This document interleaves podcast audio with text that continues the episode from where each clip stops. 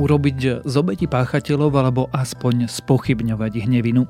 To sa podarilo trnavskému arcibiskupovi Jánovi Orošovi, ktorý v neverejnom obežníku konšpiroval o obetiach teroristického útoku na Zámodskej ulici v Bratislave.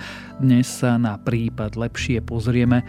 Je útorok 8. novembra, meniny má Bohumír a dnes by malo byť aj relatívne pekne, na oblohe sa objavia aj slnko, no miestami sa môžu vyskytnúť aj hmly či dokonca mrholenie. Denné maxima by sa mali pohybovať medzi 7 7 až 15 stupňami. Počúvate Dobré ráno, denný podcast denníka Sme s Tomášom Prokopčákom a dnes odporúčam kúpiť aj tlačené noviny. V špeciálnom vydaní Sme totiž nájdete aj tretí diel komiksu Posledný follower a to aj s dobrodružstvami na futuristickom Slovensku. Moji milí Slováci, to som ja, Julo. Vrátil som sa, aby som vás povzbudil je tu ďalšia dobrá správa o tom, čo sa na Slovensku podarilo dokončiť. Do úspešného konca sme dotiahli ďalší projekt na zníženie skleníkových plynov. Slovenský priemysel vďaka tomu získa od Európskej únie viac ako 1 miliardu eur. Dostanú ju firmy, ktoré budú môcť zlepšiť svoje výrobné procesy a znížiť tak tvorbu oxidu uhličitého. Našu planétu by sme vďaka tomu mali ušetriť o 5,2 milióna tón oxidu uhličitého ročne. Je to také významné množstvo, vďaka ktorému by sme mali predbehnúť cieľ Slovenska do roku 2030 o 12% Dobrú správu o Slovensku pre vás s radosťou dokončila Slovenská spoliteľňa. Budúcnosť je vaša.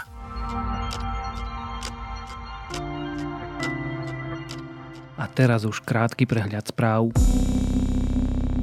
Nevidiacich ľudí niekedy na pracovnom pohovore otočia už vo dverách a odmietajú ich aj call centrá, no v známom prostredí sa pohybujú absolútne bez problémov, ako sa im žije a čo nevidiaci zažívajú v profesionálnom živote, tieto odpovede hľadá v našom novom podcaste My sa vám ozveme Ľubice Melcerová a nájdete ho na Sme.sk. Sestru Moniky Jankovskej sudkyňu Andreu Hajtovú oslobodili aj v druhej z celkovo dvoch disciplinárnych kauz. V decembri 2018 rozhodovala na Krajskom súde v Bratislave o jednej zo zmeniek televízie Markíza, ktorú si nárokoval Marian Kočner. Podľa disciplinárneho senátu skutok nebol disciplinárnym previnením. Hajtovú začiatkom októbra oslobodil správny súd aj v kauze mazania mobilu streamov. Súdkynia je však nadalej trestne stíhaná v kauze Búrka pre pod podozrenia z príjmania úplatku.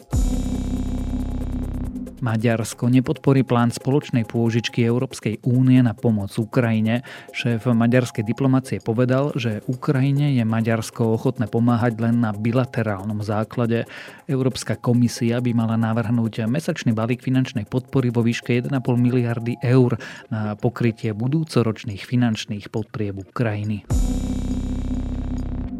Ruský podnikateľ Evgenij Prigožin pripustil, že zasahoval do volieb v USA a plánuje v tom pokračovať. Ide o prvé priznanie tohto druhu od niektorej z osobností, ktoré vláda USA spája so snahami o ovplyvňovanie americkej politiky. Prigožin to napísal na sociálnej sieti v kontakte deň pred americkými doplňovacími voľbami do kongresu. Svet sa rúti do klimatického pekla, povedal generálny tajomník OSN. Antonio Guterres varoval, že ľudstvo bude buď spolupracovať v boji proti zmene klímy alebo zahynie. Guterres chce dohodu medzi bohatými krajinami a rozvojovými ekonomikami. Jej cieľom by malo byť zníženie emisí skleníkových plynov tak, aby globálny nárast teplôt nepresiahol 1,5 stupňa v porovnaní s úrovňami spred priemyselnej revolúcie. Ak vás správy zaujali, viac nových nájdete na webe Deníka Sme alebo v aplikácii Deníka Sme.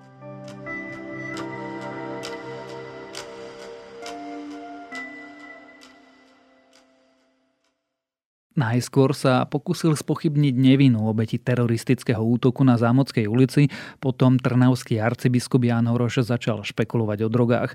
V neverejnom obežníku pre kňazov sme sa tak dozvedeli, čo si hodnostar katolíckej cirkvi zrejme myslí o queer ľuďoch či o vraždení pred teplárňou. Potom, ako tento list unikol do médií, sa včera nakoniec arcibiskup ospravedlnil, podobne aj konferencia biskupov Slovenska. Čo teda Oroš tvrdil, čo hovoria biskupy a katechizmus a čo jeho vyjadrenia vyvolali, sa budem pýtať reportéra denníka SME, Jana Krempaského. Šokujúce slová, ktoré verejnosť nemala vidieť. Do médií unikla časť textu, v ktorom sa jeden z popredných predstaviteľov katolíckej cirkvi zamýšľa nad popravou dvoch mladých ľudí na Zámockej. Pýta sa v ňom, či boli obete vraždy skutočne nevinné. Prípadom sa už zaoberá polícia. Varovala, že každému, kto bude zločin schvaľovať, môže hroziť väzenie.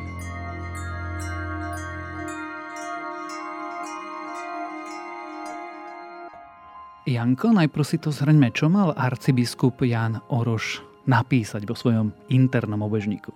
Mal napísať eh, o tom, respektíve začal pochybovať cez eh, otázky, že či skutočne dvaja mladí ľudia, Matúš a Lukáš, ktorí boli zavraždení v prvej polovici oktobra pred barom teplárňa na Zalmockej ulici v Bratislave, či skutočne boli nevinné obete, ako teda je to všeobecne príjmané a prezentované v našej spoločnosti. A teda začal tam rozprávať o tom, že alebo naznačovať, že v teplárni možno sa brali drogy, že tam nebola razia a že to vôbec nekontrolovali policajti, lebo sa báli, aby neboli označení za homofóbov, teda nepriateľov homosexuálov, keď to povieme tak zjednodušene.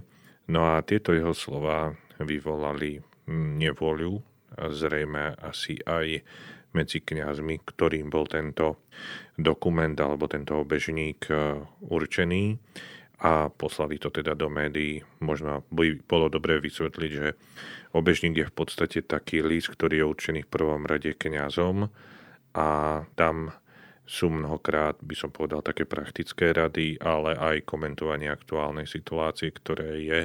Čiže aj tieto jeho vyjadrenia, ktoré biskup alebo arcibiskup Oroš eh, komentoval, alebo teda dal, tak eh, v podstate nemajú pre kniazov nejaký záväzný charakter.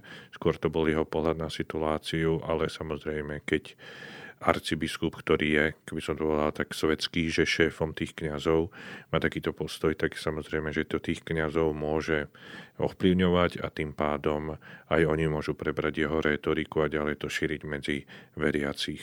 Rozumiem tomu, že ten dokument bol interným dokumentom, bol určený vlastne pre kňazov, pre klér, ale je v poriadku, aby takéto vyjadrenia sa v ňom nachádzali? Samozrejme, že nie. My sme v pondelok rozprávali s viacerými kňazmi, ktorí Oroša poznajú, buď ešte ako farára, keď nebol biskupom, alebo s ním spolupracovali ako s biskupom a všetci sa zhodli na tom, že toto bolo veľmi necitlivé vyjadrenie a nie veľmi prezieravé, keby sme to povedali jednoducho. Prečo to napísal? Tušíme, prečo to vôbec napísal a teda za chvíľu sa dostaneme, čo to spôsobilo, ale on si to myslí? Ono je to asi tak, že Oroš patrí aj, hoci možno mestskí obyvateľia alebo obyvateľia miest považujú Slovensko za považujú Slovenskú katolícku církev za konzervatívnu v porovnaní napríklad s Nemeckou, s Talianskou alebo s inými miestnymi katolíckými církvami, ale biskup Jan Oroš je aj na slovenské pomery veľmi konzervatívny a podľa toho, čo som sa rozprával s jeho teda kňazmi, ktorí s ním boli niekedy v diecezi ešte ako s farárom, rozpráva, že sa dosť obklopil tradicionalistami potom, ako sa po Robertovi Bezákovi v roku 2012 stal arcibiskupom, čiže tam treba hľadať nejaké korene.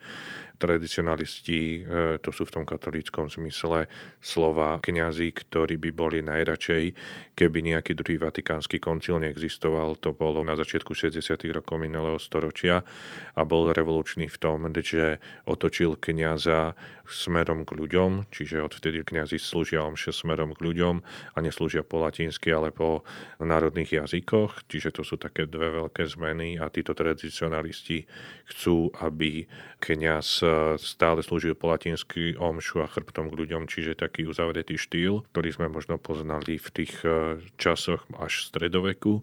No a u tradicionalistov ďalší ten prvok je taký, že mnohí z nich, aj tých, ktorých e, povýšil za svojho pôsobenia Jan Oroš, sú aj na pomery katolíckej cirkvi veľmi prísni v sexualite a v sexuálnom správaní až by sme mohli povedať extrémisticky. A tretia vec je taká, že keď sa Oroš stal arcibiskupom, tak povolal k sebe do diecezy alebo dostali tam priestor aj mnohí kritici súčasného pápeža Františka, ktorý je vnímaný vo všeobecnosti ako človek, ktorý je veľmi otvorený. Čiže toto všetko sa tam zgrupuje, čiže z tohto pohľadu sa do určitej miery ani nedá veľmi čudovať tomu, že sa biskup Oroš vyjadruje tak, ako sa vyjadruje a ešte kniazy, ktorí sme rozprávali, tak diplomaticky povedali, že nie je to práve profesor teológie. Arcibiskup sa nakoniec včera ospravedlnil. Myslí si, že to ospravedlnenie bolo úprimné? No to som sa tiež rozprával s jedným jeho blízkym spolupracovníkom bývalým a on povedal mi, že keby to nebolo pod tlakom, takže Oroš sám zo svojej zo svojho prežívania, ako on vníma veci, by sa nikdy neospravedlnil. Čo to znamená pod tlakom? Pod tlakom od koho? Od e, konferencie biskupov Slovenska? Je od... to možné, áno, že konferencia biskupov Slovenska nikdy nejakým spôsobom nepovie nič proti svojmu spolubratovi biskupskej službe, keď to poviem tak cirkevne možno, proti druhému biskupovi, ale iste tam tie tlaky boli, lebo iste sme aj naši poslucháči vedia, že minulý štvrtok bola omša za obete na Zámockej, slúžil ju arcibiskup Bratislavský tentokrát, Stanislav Zvolenský. A to bolo isté gesto takej ústretovosti, aspoň pokus oň zo strany katolíckej cirkvi. A to, čo povedal Oroš, ide striktne proti tomuto gestu, tak si myslím, že aj v katolíckej cirkvi je prúd, ktorý proste nechce tú situáciu ďalej polarizovať. Čiže predpokladám, že tam boli na ňo teda pekne povedané, Vivian bol veľmi pozbudzovaný k tomu, aby sa teda ospravedlnil. Viem, že to je špekulatívna otázka, ale myslí si, že pomohla aj tá spontánna petícia rímskych katolíkov, ktorá vlastne vznikla v posledných dňoch? To si osobne nemyslím, pretože pri všetkejúcich signatárom tej eh, petície, tak eh, Viem, že v pondelok ráno ich bolo nejako tisíc. A to je pre katolickú církev na Slovensku že nič, keď to poviem tak na tvrdo. Plus ďalšia vec je tá, že my nemôžeme vnímať alebo teda ľudia, ktorí žijeme v demokratickej alebo sekulárnej spoločnosti, tak všetko vnímame cez e, pohľad toho, že keď je tu nejaká skupina ľudí a vytvorí dostatočný tlak, tak veci sa zmenia, ale musíme si uvedomiť, že církev je hierarchická a keby som to tak pekne povedal, tam až tak príliš nezáleží na tom, čo si myslia veriaci. Čiže by skôr pomohlo, keby si na koberec apoštolský nunciu zavolal Jana Oroša a nie veriaci. Áno, presne tak. Áno, áno. Predstavuje toto vyjadrenie, to pôvodné vyjadrenie trnavského arcibiskupa nejakú anomáliu, alebo je to mainstream?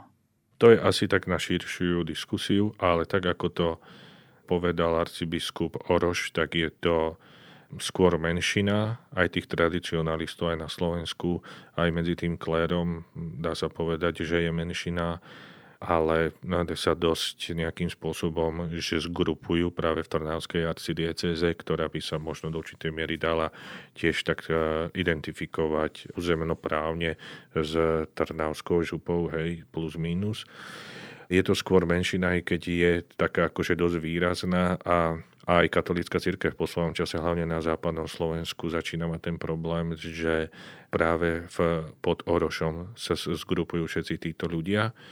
No a aj niektorí z jeho kritikmi, kritikov, s ktorými som teda rozprával, tak akože oni ho z jednej strany, keby ho chceli veľmi pochopiť, tak ho chápu, lebo v katolíckej cirkvi je veľmi prítomný ten narratív, že všetci sme hriešni, tak samozrejme, že všetci sme hriešni, ale zase z druhej strany nemožno rozprávať o hriechu v kontexte, keď e, tí dvaja muži z e, Zámockej nedali nejakú príčinu tomu vrahovi, aby ich zastrelil, zavraždil. Takže všetci sa zhodujú na tom, že takýmto spôsobom nemôžeme tam vkladať ten narratív o tom, že všetci sme hriešni. Proste to je hlboké nepochopenie situácií aj podľa viacerých kňazov, s ktorými sme sa rozprávali. Sám si to povedal, že takýto prúd sa zoskupuje okolo trnavského arcibiskupa. Čím to je, že v Trnave je chronický problém? Paceminteris, Jan Sokol, Bezák, Oroš. Tiež som sa to snažil pochopiť eh, v pondelok, keď som volal s viacerými kňazmi a oni rozprávajú, že keď sa stal arcibiskupom eh, Robert Bezák, tak jeho pomocným biskupom bol Oroš, vtedy bol ešte do, do určitej miery taký ako neviditeľný. No a potom, keď v roku 2012 odvolal pápež Benedikt XVI Roberta Bezáka, tak potom sa niek veľmi Vatikán snažil tam niekoho vymenovať na miesto Bezáka, no a pretože tento Jan Oroš bol pomocný biskup, tak bolo prirodzené, že sa stal aj arcibiskupom tí insidery staránskej diecezy rozprávajú, že dosť dlhý čas to odmietal, Oroš sa stať arcibiskupom, ako keby možno mal predtým rešpekt a potom, keď to nakoniec prijal, takže aj z toho vnútrocirkevného prostredia ho viacerí kňazi alebo tí cirkevní predstavitelia za to kritizovali, že to, to zobral. No a on ako by sa potom uchýlil v tom, že všetkých tých, ktorí boli možno otvorení alebo z pohľadu katolíckej cirkvi liberálni, duchovní a boli na takých rozhodujúcich miestach v katolíckej cirkvi v rámci teda Trnavskej arcidiecezy, tak všetkých povymienial, odvolal a dal tam takých ultrakonzervatívcov, napríklad, ktorí boli e, dlhodobo známi pod meňami ako Beňovci. Jan Beňo, to bol za socializmu aj po ňom salesianský kňaz, ktorý veľmi striktne až e, príkro vysvetloval napríklad sexuálnu morálku a tak ďalej aj na katolícku církev. Takže takíto ľudia s takým veľmi ultrakonzervatívnym pohľadom sa dostali do rozhodujúcich, do rozhodujúcich pozícií a tým pádom potom on prebral ich e, nejakým spôsobom retoriku, lebo kňazi, ktorí ho poznali predtým, ako sa stal biskupom, rozprávajú o ňom, že bol človek to veľmi otvorený, láskavý, dobrý, dokonca, že komunisti ho nemali radi preto, lebo že všade, kde prišiel, zakladal hudobné skupiny, čiže na ten štýl tých 80 rokov, kedy on bol farárom, tak bol, dá sa povedať, že taký skôr pokrokovejší, otvorenejší kňaz. Čo sa stalo a čo sa stalo, že to je v príkrom rozpore voči tomu, čo hovorí pápež?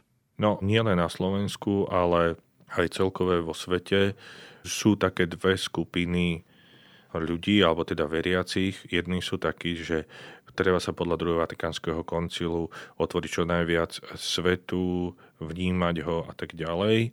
A potom sú takí, že pozrite sa, kde nás to priviedla tá naša otvorenosť, že nás stále chodí menej ľudí do kostola, rozvádzajú sa nám katolíci a tak ďalej, tak musíme sa vrátiť tým koreňom a musíme sa do seba uzavrieť. A teraz v mnohých tých častiach sveta, ten, vidno to napríklad v Spojených štátoch amerických, tak e, ten taký tradicionalistický štýl, že vráťme sa, teraz to preženiem do stredoveku, tak získava dosť na sile. No a dá sa povedať, že v, na Slovensku týmto prúdom najviac sa teda nechal ovplyvniť Jan Oroš. Myslí si, že keby bolo toto, a nemyslím to vzlom, ale nazvem to folklórne kresťanstvo silnejšie, že by sa ubránilo rozvodom a úbytku veriacich?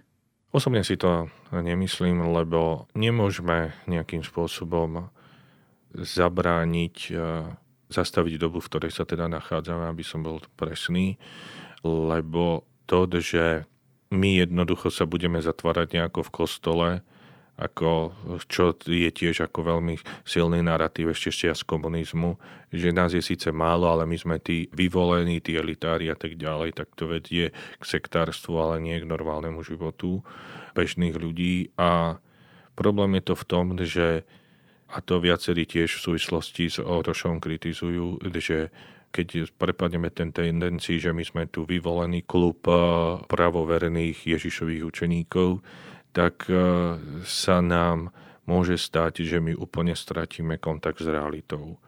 A to si myslím, že dlhodobo nie je udržateľné. Je to náročné, ale myslím si stále, že väčší zmysel má aj pre katolícku církev komunikácia so svetom, hoci so, so všetkým, nie je to támstvo, že hoci tento pápež František je oceňovaný aj neveriacimi alebo liberálmi, tak eh, nikto sa neprekvapuje na tom, že na niektoré témy má iné názory, ako majú napríklad liberáli alebo neveriaci ľudia, ale ide o to, že snažíme sa spolu komunikovať, čo táto verzia tradicionalistov úplne odmieta. Na úplný záver položím osobnú, možno až trochu intimnú otázku. Ty predsa len na rozdiel odo mňa si menej stratené dieťa církvy. Keď si videl tie Orošové slova, ako si sa cítil? Tak je to hlavne vizitka jeho samého. Urazilo ťa to ako veriaceho? Ako kresťana rímskeho katolíka? Ako mi to prišlo z jeho strany strašne hlúpe vyjadrenie. No. Ale hovorí sa veľa v posledných dňoch o tom, aj my sme o tom denníku sme rozprávali, že či teraz nezačnú vystúpať ľudia hromadne z katolíckej cirkvi. Ale katolícka církev za svoje dejiny prežila toľko by som povedal, že nehodných eh, členov, že prežije aj Oroša. Mali sme tu Alexandra VI. ako pápeža, ktorý mal deti a žil veľmi poršlivým štýlom života a mohli by sme takto rad radom menovať, takže si myslím, že zbudí to troška nevolu, ale že by preto mala padať katolícka církev, tak to si vôbec nemyslím o trnavskom arcibiskupovi Jánovi Orošovi a o tom, čo mal v internom obežníku napísať o teroristickom útoku na Zamockej ulici v Bratislave, sme sa rozprávali s reportérom denníka SME, Jánom Krempaským.